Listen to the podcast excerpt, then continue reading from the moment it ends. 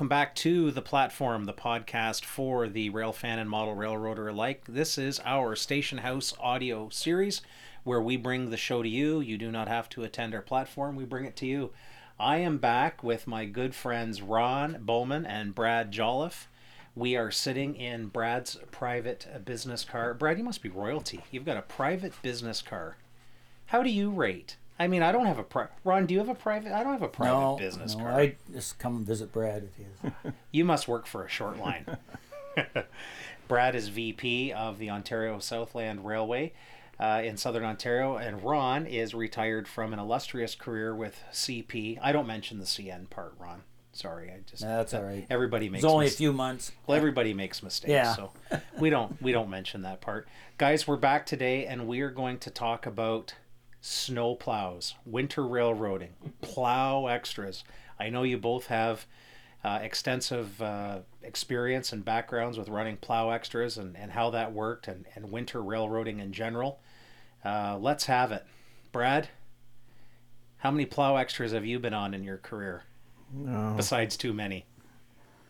I wouldn't know the exact number, but a lot. It started back in my CP days, of course, uh, as a as a trainman. In fact, I I worked uh, more than a few with Ron as my conductor uh, on the uh, plows out of, on the Woodstock branches. So typically, uh, the plow would be ordered at 0600 in the morning at London, if I remember right. So if you were on the spare board and you wanted the plow extra, you could book your rest till 0400 and you're pretty well guaranteed you'd be called for the for the plow.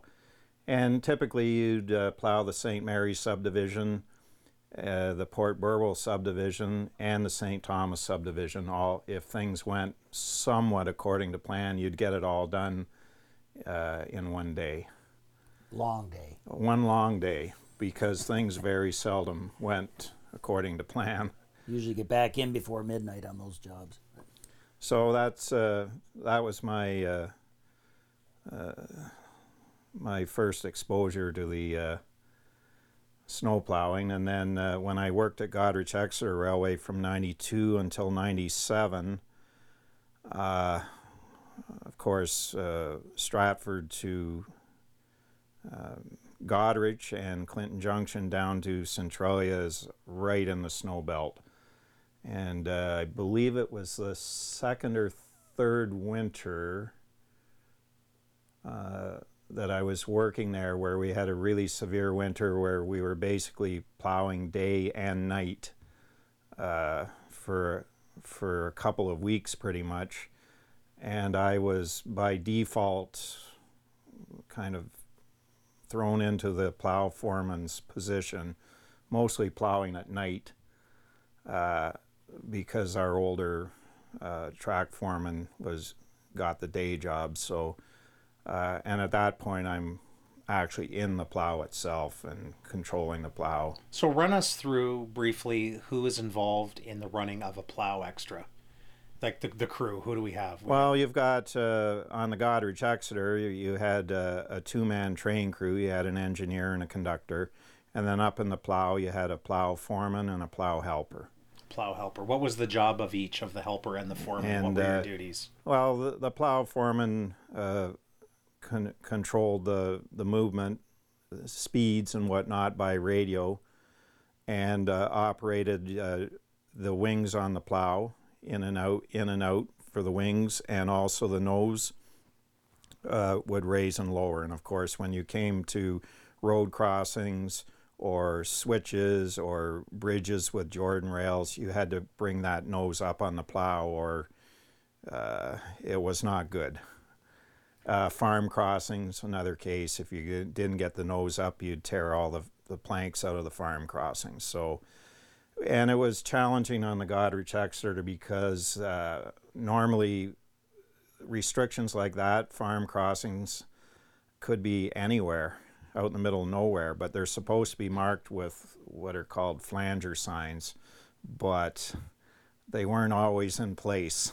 or or they could be buried. if you Get enough snow. Yeah. So um, You really had to know your territory. you had to know the territory, and I had to make notes because the old foreman would say, "There's no sign, but it's by the big tree, or it's uh, this kind of thing." So And that nose that, that Brad talked about goes in between the rail below the head of the rail. The reas- yeah, the reason for that is that a lot of times if you they leave that packed snow in there, you get friction that actually makes it harder to pull the train also makes it harder to stop the train. and to stop the train. Yeah, so you've actually uh, there's there are good operational reasons for clearing that out. But to your point about the bad things happening when you lower the nose, we on CP we one trip I was on they lowered the nose right at the crossing and they put the plow off the track. And the left set of wheels at the front truck of the plow rode the right rail and the just past the crossing there was no snow and the foreman told me that it was the roughest ride he'd ever had bouncing on each tie. How do you become a plow foreman? Uh, maybe not on Goderich Exeter, but on CP where there's there's more manpower, I guess, to, to, to draw from. Do you have uh, special training that you have to take to be a plow foreman? Well, well, first off, on CP, we should we should clarify that CP when they ran plows, uh, um, at least when I any of the ones I worked, we had an engine and or more than one engine and a caboose in the plow. The plow people were all from the track maintenance forces. So and they- the jobs were bid according to your seniority. yeah, be, because they were lucrative jobs, and these typically more senior guys would bid them in. Okay, so the guys, the the, the two the two uh, the two people in the plow, the foreman and the helper, were not running trades employees. No, they No, were track they- guys. Yeah, they are. They had a headlight on the plow and the horn. They blew the horn for the crossing, so they were A card qualified, meaning they had the same rules qualifications as conductors and engineers, or at least one of them did, and maybe the Yes. other one didn't necessarily. Uh, Have, the helper may not need to, but the foreman on the plow had to know the rules, the operating rules, just like everybody else. I would imagine there'd be more senior people that would be in the plow foreman position, given the responsibility. Well, the, mo- the money was the big thing that drove anybody in the railway to work certain jobs. They worked the job because there was, you know, it was a lucrative, a good paying job. I like plows because they were different and you never had to walk very far in theory. If your train broke down, big train in the winter, that was a tough walk at the tail end. Chances of breaking a knuckle weren't so so great on a on a plow extra. Yeah, they and you know in our case we we pl- plowed all those branches out and we we tried to um, and that's something we maybe we'll get into some other time. But we tried to make the job pay as as good as possible too. But um, you know sometimes things and, and I mean someday we'll talk about that. But Were you basic- stretch, stretching a single into a triple, Ron? Well, yeah. But anyway, So, railways don't seem to operate plows anymore. Is is this is this a thing of the past? Is this Well, in southern Ontario, most of the the branch lines in the snowbelt areas have were abandoned by CN and CP in the, mostly in the 80s. So really, all that's left now is uh, the the Stratford to Goderich section that Goderich Exeter still operates. Uh, they they run plows pretty much every winter. It'd be very rare that they would get a winter that they didn't have to operate a plow at all. And here, where I am at Ontario Southland, uh, we run plows t- again depending on the winter. Uh, Woodstock to St. Thomas and Ingersoll down to um, Tillsonburg. So one winter, one winter we had to run the plow on 15 different occasions. Uh, the last couple of winters we didn't have to operate it at all. It just depends on the accumulation of snow, the wind, and whether you get thaws partway through the winter or not. If you get an accumulation of snow and there's no thaw, and you get a wind, then you're going to be plowing. And once you plow once, all it takes is wind, and you're gonna you're gonna be plowing pretty much all winter long. so? It's drifting can be the drifting. problem, not always just uh, raw accumulation. It's Correct. drifting. Yeah. And for CP, uh, east of Guelph Junction, they used to plow because they had a, a trains moved in one direction. So the westward track would get an accumulation of snow, and it was the uphill track.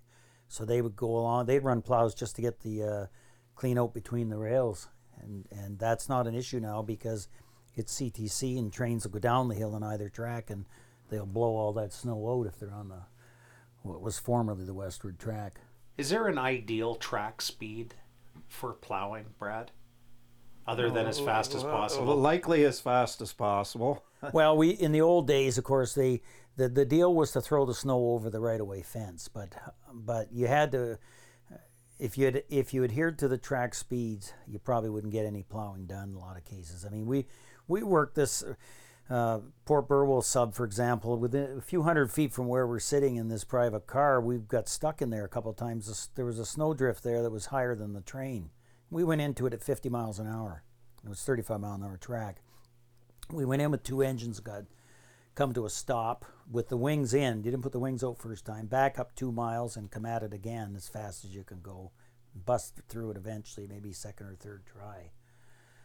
But now it's you know first off, climate change has probably resulted in a lot less snow, which is a big factor too. But but I always thought they were a hoot. I it was to me it was more fun than anything else, and I was getting paid a good buck to do it. So Did it always seem to be the same group of guys that would same plow foreman and helper for years on the Woodstock branches, but different train crew. We'd have whoever was lined up for it because they were extra jobs.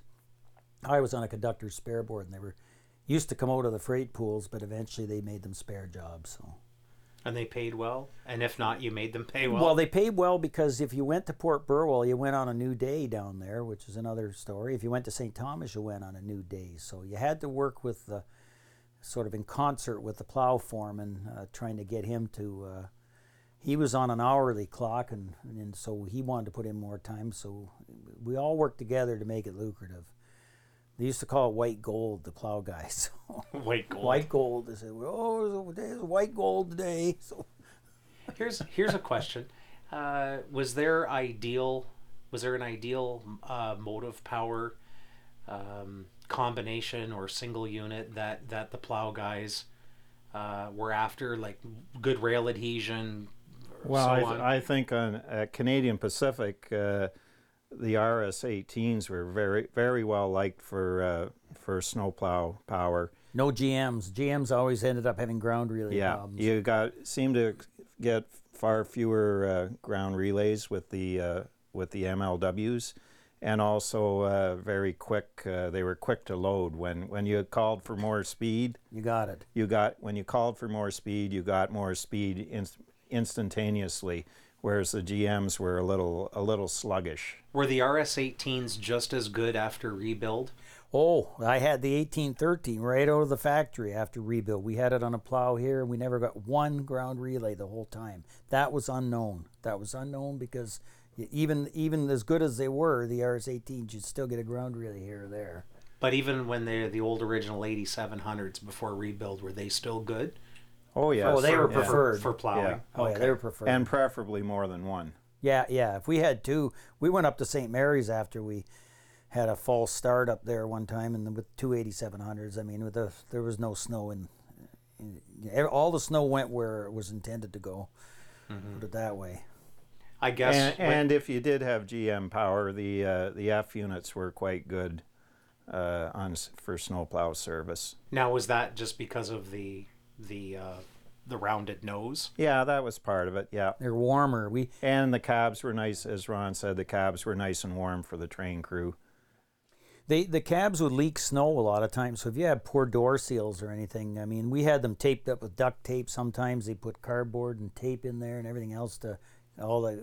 You'd have little snow drifts in around the front door. You'd be on the plow and that snow would just be swirling around between the engine and the plow, and it just would enter the cab at every And then when it and and then when it time came time to get out of the locomotive cab, it was a challenge. If you were on a GP9 or an RS, You had to be shoveled out You had to be shoveled out Yeah. or come out through the side window Yeah. occasionally. So the F unit, uh, that problem was uh, not because of the configuration. It was a moot point. It's just climbed down the side. On on the on the CPR, was it common to use two locomotives on a plow in case one suffered ground relays? You Not had- necessarily. No. No, as I recall, an awful lot of the plows I worked on CP were single units. Yeah. Yep. And uh, ditto for Goderich Exeter. Well, Goderich Exeter, they just didn't have the luxury of, didn't have enough power that they could put a second unit on. One one plow uh, we worked uh, had a B and O leased uh, GP38, and it only made it to Putnam out of Woodstock. It just it is the water got in there and it just it ended up catching fire. It was just a real piece of junk. So, uh, but anyway, yeah, to give us and we uh, that particular trip we had a 4200 uh, a C424 with it, and next day we we had cooked it as well. All the filters were plugged up, and we ended up with the two RS18s. Do you realize, Ron, that in that story you just told about two cooked units, that you're the common denominator between the between those two stories? yeah, yeah. But you, you weren't you weren't in the engineer's seat though.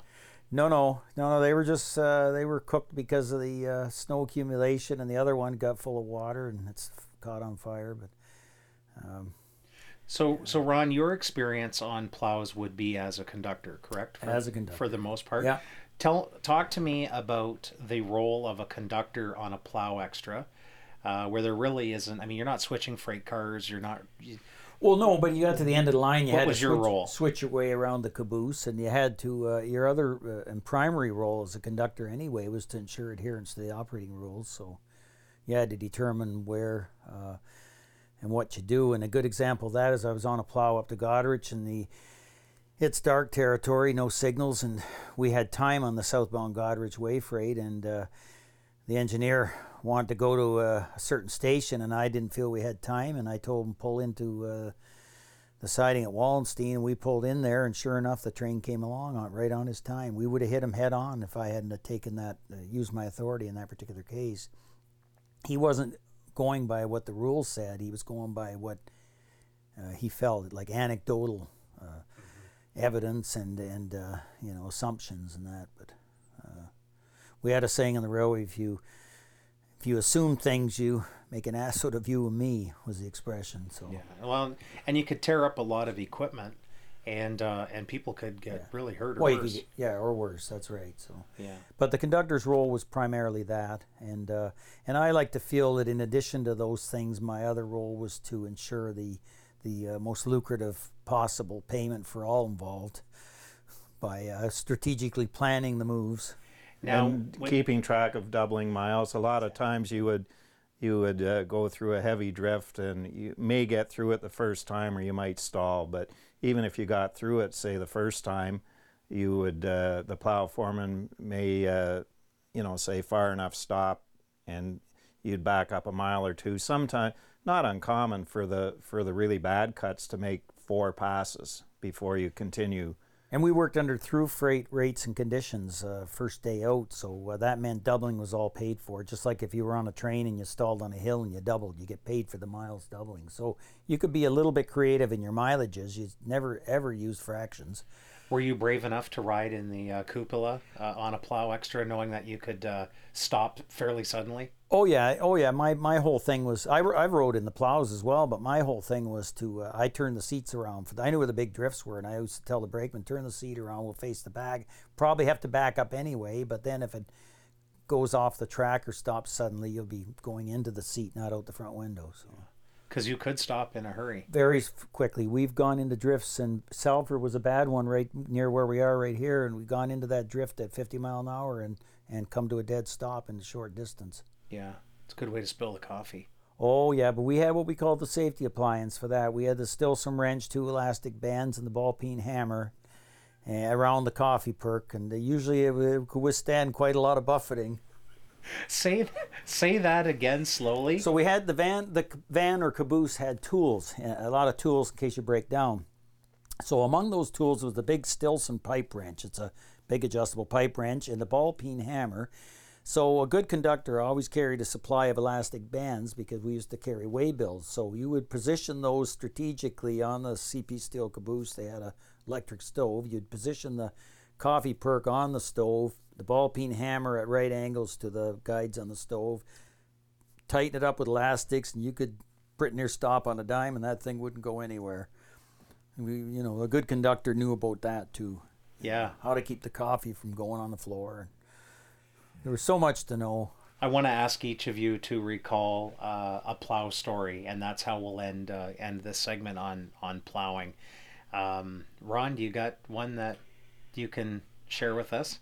Well, Um, either a memorable moment or one you wish you could forget, or well, I had one where I created a. we ended, all of us made a mistake with our train orders, and ended up uh, committing a dismissible offense. And in that particular incident, I, I mean, I could read the orders, but I just to uh, to make uh, to explain it, we had a we had a plow between Woodstock and St. Thomas and, and uh, Ingersoll and Port Burwell, and the dispatcher did something very unusual. We, we were we had work extra orders, which meant we operate occupy the track between certain lengths of time, uh, the times mentioned in the order. But he put one order out from Woodstock to I guess it was to Vienna rather than all the way to Port Burwell. But anyway, he put one order out with certain times, and the other order out from Ingersoll to St. Thomas with different times, and that was really unusual. Usually, you got one order to plot to work extra on the St. Thomas and one on the Port Burwell. So, to make a long story short, we got back to Ingersoll. Uh, we had gone on the ground earlier going to uh, St. Thomas because of one of those incidents where the plow foreman put the nose down too early. And so we were getting close to the time the time limits on these orders. We got back to Ingersoll. We all made the uh, in our minds uh, thought that we had the time on one order rather than the other, but in fact we left Ingersoll when that time on that chunk of track had expired. We ran over to Woodstock, and when we got to Woodstock, the operator said, "What are you doing here?" So I said, "What do you mean?" He said, "Well, your order ran out at 22:30. It's 2300." So I said, uh, no, no, that's wrong. So we got the orders out, got looking, and sure enough, he was correct. So I said to the uh, guy, well, there's six jobs here if you uh, if you're going to turn us in. And he said, well, uh, how are you going to deal with this? And I said, I have an idea. So at this time, we didn't have call display and telephones, and we didn't have dispatchers that could talk to on the radio. So I, call, I called. The, I would have got fired for this, so just bear that in mind. But I'm telling the story now because it's 35 years later. I won't tell anybody. I promise. Doesn't matter. The statute limitations is up. But anyway, I phoned the dispatcher uh, at, who by this time they had moved to Toronto, and I told him. Uh, I said. Uh, oh yeah, we're at Ingersoll. They said we were stopped for coffee, and we uh, we ran. We don't have any time left, so we need an order to run the Woodstock. And so, uh, oh, okay. So he gave us an order uh, on the telephone, and uh, we sat there for another 20 minutes as if we were making our run across that particular chunk of track. And while we were sitting there, a mainline train went by and said, "Hey, how's the snow out there, boys?" Because I could see our engine and plow off to the uh, on the branch line. And uh, so, anyway, we were basically every time the phone rang for the next two months, we thought we were probably going to get fired it was so uh, egregious, that particular faux pas that we created, that uh, we had a train register that we discussed earlier in Ingersoll. Once we got back into London, I drove to Ingersoll and I changed the times on the train order to reflect what we should have done, not what we did at the time. so that's how bad I felt about it, how much I was concerned for being discovered. So but all is well that ended well. None of us got found out, and we all completed our careers r- relatively unscathed. And the pension checks up until this date have been coming. They've been coming in now for over nine years now. So yeah, that's right. Brad, you got a quick one before we go? Just a memorable day on a plow or something that well, went wrong? They're generally all pretty memorable. Uh, had s- I remember some couple pretty uh, wild rides through uh, Embro, Ontario, on the um, St. Mary's subdivision. There was a series of S curves going through there, and 85 pound rail, and at the time 25 mile an hour track, and uh, uh, being in the caboose uh, or the van, as as we call it, and uh, the speed limit was probably we were I would guess we were doing almost double that. So it was pretty wild, pretty wild on a branch line, uh, and uh, the same on the Goderich Exeter. I mean, when you're actually, especially when you're actually in the snowplow itself, it's it's pretty wild. Depending on the speed you're operating, it can get really bouncing a lot There's no springs in the front trunks. in the front truck, so it, it can it can get it can get pretty wild. But uh, you know, of course, you want to maximize your speed to the extent you can to throw the snow, hopefully over the fence. But depending, you have to know your track conditions, where you can go and where you can't go. Yeah, yeah. Some of the craziest, uh, perhaps most scary uh, times I had in cabooses were on plows, just as you said. And and just north of Salford, there's a couple of curves too, and I've gone around there at a pretty good clip. That Yeah. Getting ready to hit the big drift here. So the thing that I'm taking away from our chat on on snowplows is it's kind of like uh, baseball, swing for the fences, aim for the fences. Yeah, yeah. It was unlike any other typical railway thing that you did. So it was, if nothing else, it was a change of routine and everything. Uh, Not that every day on the railway wasn't different because they all were, but this was. I thought they were always interesting. You went someplace different, you did something different. So. Well, I've certainly enjoyed listening to it, and uh, I've, it's added to my to my knowledge of winter railroading. This has been excellent, guys. Thanks very much, and thank you for listening to the Platforum Podcast, the Station House audio series.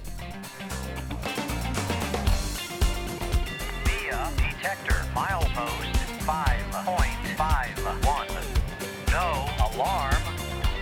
Detector out.